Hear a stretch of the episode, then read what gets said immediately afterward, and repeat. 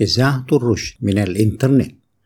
نستمع الآن إلى الحلقة التسعة عشر من برنامج الوعي بدين الله من إعداد وتقديم المهندس عبد الحليم محمود.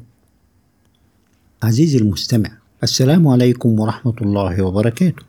كنا في الحلقة السابقة قد وقفنا عند سؤال عن ضرورة الكفر بالطاغوت تصديقا لقوله تعالى لا إكراه في الدين قد تبين الرشد من الغي. فمن يكفر بالطاغوت ويؤمن بالله فقد استمسك بالعروة الوثقى. لا انفصام لها. والله سميع عليم. دعونا نرحب أولا بضيف الحلقة الحاج عبده. مرحب بيك يا باشمهندس. أنا كنت عايز أعرف إيه الهدف يا باشمهندس؟ إن أنا أكفر بالطاغوت الأول وبعدين أؤمن بالله نمرة اتنين. الهدف هو تمكين المؤمن من الثبات على إيمانه لأن لو الطاغوت والإيمان اجتمعوا في قلب واحد يصبح الإنسان منافقا. والمنافق تجده مذبذبا بين الكفر والإيمان. والإنسان المذبذب لا ينجح في حياته أبدا. ليه؟ لأنه ما عندوش رؤية ما عندوش هدف ما عندوش طريق. عشان كده ربنا وصفهم في سورة النساء مذبذبين بين ذلك لا إلى هؤلاء ولا إلى هؤلاء. ومن يضلل الله فلن تجد له سبيلا. ومن ذلك نتعلم أهمية أن يقرر المؤمن ضرورة الاختيار بين سبيل الرشد وسبيل الغي حتى ينجح في حياته وفي بيته وفي عمله. لكن الإنسان اللي بيقف مشلول الفكر وما بيعرفش يختار بيضيع عمره وبيضيع نفسه وبيضيع اللي وراه. عرفت يا حاج ليه لازم المؤمن يختار بين الرشد والغي؟ وليه لازم بعد ما يختار يعرف يكفر بالطاغوت الأول وبعدين يؤمن بالله؟ أيوة عرفت.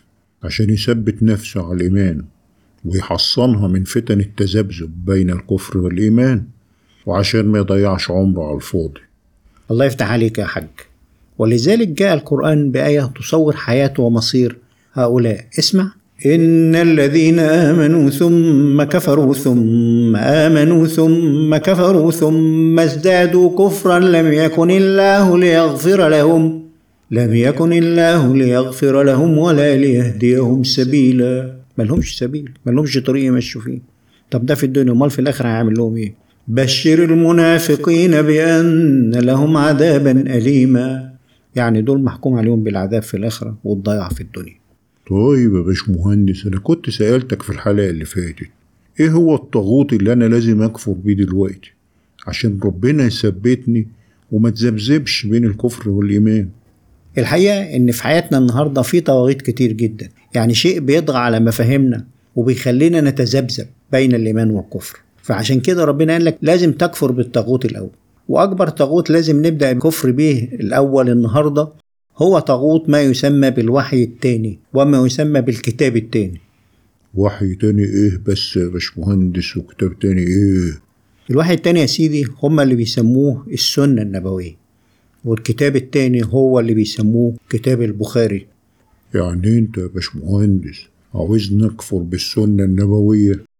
السنة النبوية دي يا حاج هي أكبر طاغوت حالي بيطغى على مفاهيم المسلمين في العالم كله. عشان يفتنهم عن الدين اللي ربنا نزله عليهم. بكذبة إيه؟ بكذبة إن ده وحي تاني مع القرآن. يعني الناس طبعا كلها بتصدق بالقرآن. فلما تقول في وحي تاني نزل مع القرآن لازم يعني المسلم اللي ما عندوش علم كفاية يؤمن بيه. وهي دي الفتنة الكبرى هو الطاغوت الأكبر اللي لازم نكتشفه ونكفر بيه. وموضوع الوحي التاني ده بدأ إمتى يا باشمهندس؟ بدأ مع الرسول وده مذكور في القرآن. ولما فشلوا مع الرسول رجعته كتب التراث بعد وفاة الرسول صلى الله عليه وسلم بأكثر من 170 سنة فيما نسب إلى الإمام الشافعي في كتابه المسمى بالرسالة.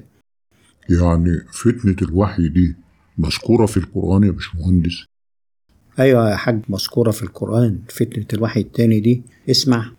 وإن كادوا ليفتنونك عن الذي أوحينا إليك لتفتري علينا غيره. شوف لتفتري علينا وحيا غيره حارتين وإن كادوا ليفتنونك عن الذي أوحينا إليك لتفتري علينا غيره. وإذا لاتخذوك خليلا. الكفار عايزين الرسول يفتري وحي غيره. فيبقى في وحي أول وفي وحي تاني. لكن ربنا أنقذ الرسول. عمل له إيه؟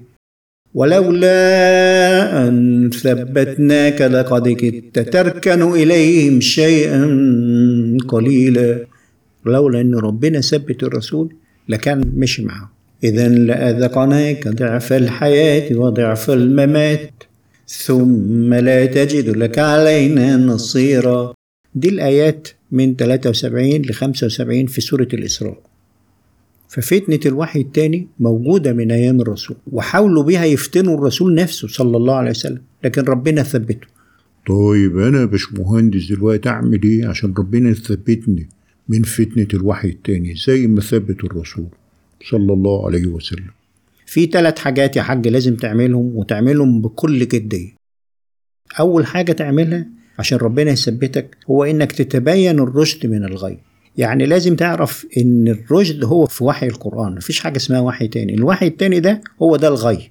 لازم تصنف في إيمانك وفي عقيدتك وفي عقلك إن كلمة الوحي التاني ده اللي كان الكفار عايزين يطلبوه من الرسول ده غي. وإذا هم جم يعملوه بعد الرسول ب 200 سنة برضه ده غي. اذا هم عايزين يعملوه دلوقتي برضه ده غي. فلازم الإنسان يعرف يتبين الرشد من الغي.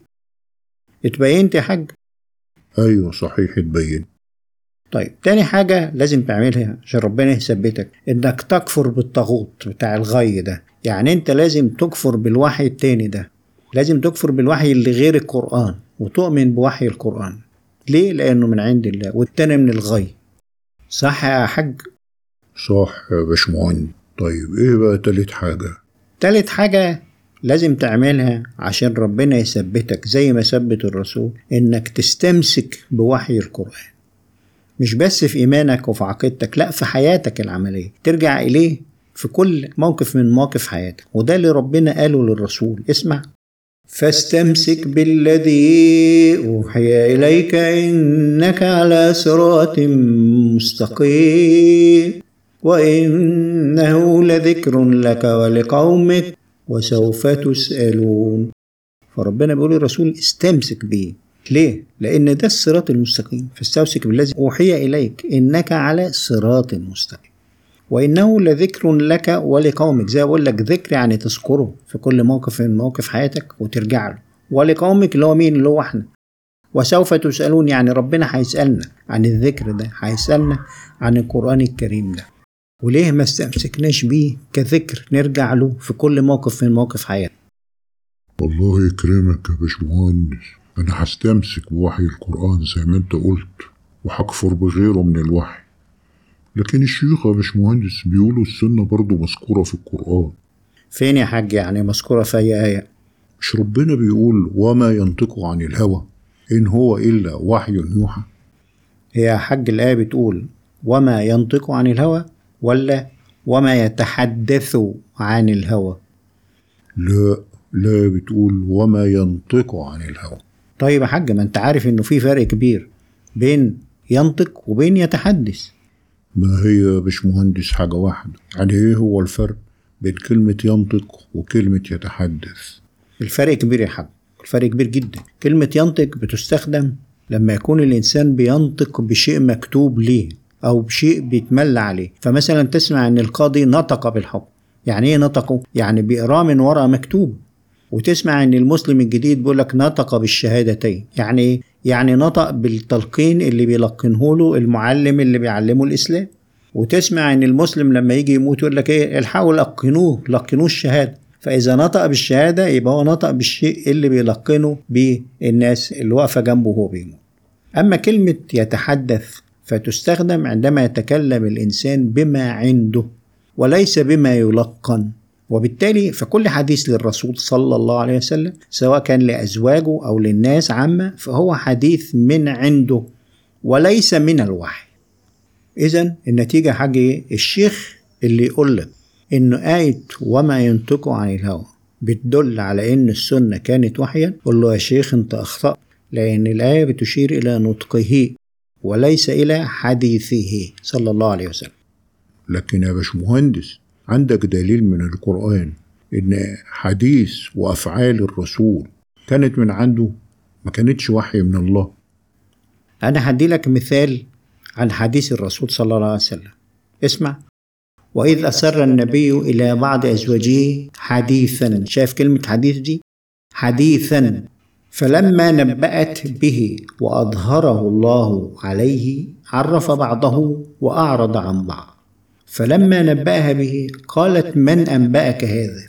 فهي بتسأل الزوجة بتسأل الرسول بتقول له أنت مين اللي قال لك؟ فلو كانت هي عارفة إن كل اللي الرسول بيقوله وحي من الله ما كانتش تسأله السؤال ده. فده معناه إن الرسول له حديث من عنده وليس وحيا من الله. تاني مثال عن أفعال الرسول إن هي من عنده وليست وحيا. ما عاتبه الله عليه بقوله عفى الله عنك لما أذنت لهم يعني هو أذن للمنافقين بشيء ربنا مش موافق عليه. عفى الله عنك لما أذنت لهم حتى يتبين الذين صدقوا وتعلم الكاذبين فلو كانت أفعاله صلى الله عليه وسلم وحيا ما كانش أذن للناس دول ولا كان ربنا عاتبه في هذه الآية. خلاص يا باشمهندس آمنت بالله. لكن في شيخ عالم كبير أوي أوي أوي. قال إن آية وما ينطق عن الهوى ملهاش غير تفسير واحد بس وهو إن كل أحاديثه اللي في السنة دي كانت واحد. طيب ده أنا أقول له إيه يعني؟ قل له أنت شيخ عالم كبير وأنا مسلم مانيش عالم زيك. لكن هو الاختلاف اللي بيني وبينك ما هوش في العلم. أنا الخلاف اللي بيني وبينك في الإيمان. أنت تؤمن إنك تبدل كلام الله. أنت عايز تبدل كلمة ينطق اللي هي بتدل على وحي القرآن عايز تبدلها بكلمة يتحدث اللي هي بتدل على وحي السنة على كلامكم منه فهذا إيمانك وأنت حر فيه. أما أنا فأؤمن بأن من يبدل كلام الله فقد فسق عن أمر ربه. تصديقا لقوله تعالى فبدل الذين ظلموا قولا غير الذي قيل لهم فأنزلنا على الذين ظلموا رجزا من السماء بما كانوا يفسقون بما كانوا يفسقون. يعني ربنا بيفسق الذين يبدلون كلامه وتوعدهم بأنه هينزل عليهم رجزا من السماء. ليه؟ لأنهم بدلوا كلام الله. الله يفتح عليك يا باشمهندس. أنا كفرت بطاغوت الوحي التاني اللي بيسموه السنة النبوية. وأبرئ سيدنا محمد من أي حديث أو رواية نسبت إليه بعد موته. وأتبرأ من أي وحي نزل على سيدنا محمد غير وحي القرآن الكريم. وأتبرأ من أي كتاب في الدين غير كتاب القرآن الكريم. وأدعو الله إنه يثبتني من فتن التذبذب بين الكفر والإيمان. وبهذا الاختيار من الحاج عبده اللي ربنا هداه إليه بعد أن تبين الرشد من الغي نصل لنهاية هذه الحلقة. استنى بس يا باشمهندس. في شيوخ تاني بتقول إن السنة مذكورة في آيات كتير وأنا عايز أتعلم أرد عليهم إزاي. في مثلا آية بتقول واذكرن ما يتلى في بيوتكن من آيات الله والحكمة وإن الحكمة في تفسيرهم هي السنة. وفي آية تانية بتقول وأطيعوا الرسول معناها أطيعوا السنة. وآية تالتة بتقول وما أتاكم الرسول وبيفسروها إن ما أتاكم الرسول هو السنة. وبيقولوا إن القرآن ناقص لأنه ما ذكرش تفاصيل الصلاة وإن القرآن غامض ومحتاج السنة عشان تفسره. يا حاج كل دي ادعاءات فيها افتراء على الله وعلى كلام الله. وإن شاء الله هنخصص حلقة للرد على كل ادعاء من دول. فانتظرونا في الحلقة القادمة إن شاء الله اللي هنرد فيها على أول ادعاء اللي بيقول إن الحكمة هي السنة. وإلى اللقاء في الحلقة القادمة والسلام عليكم ورحمة الله وبركاته. كنا نستمع الآن للحلقة التسعة عشر من برنامج الوعي بدين الله من إعداد وتقديم المهندس عبد الحليم محمود.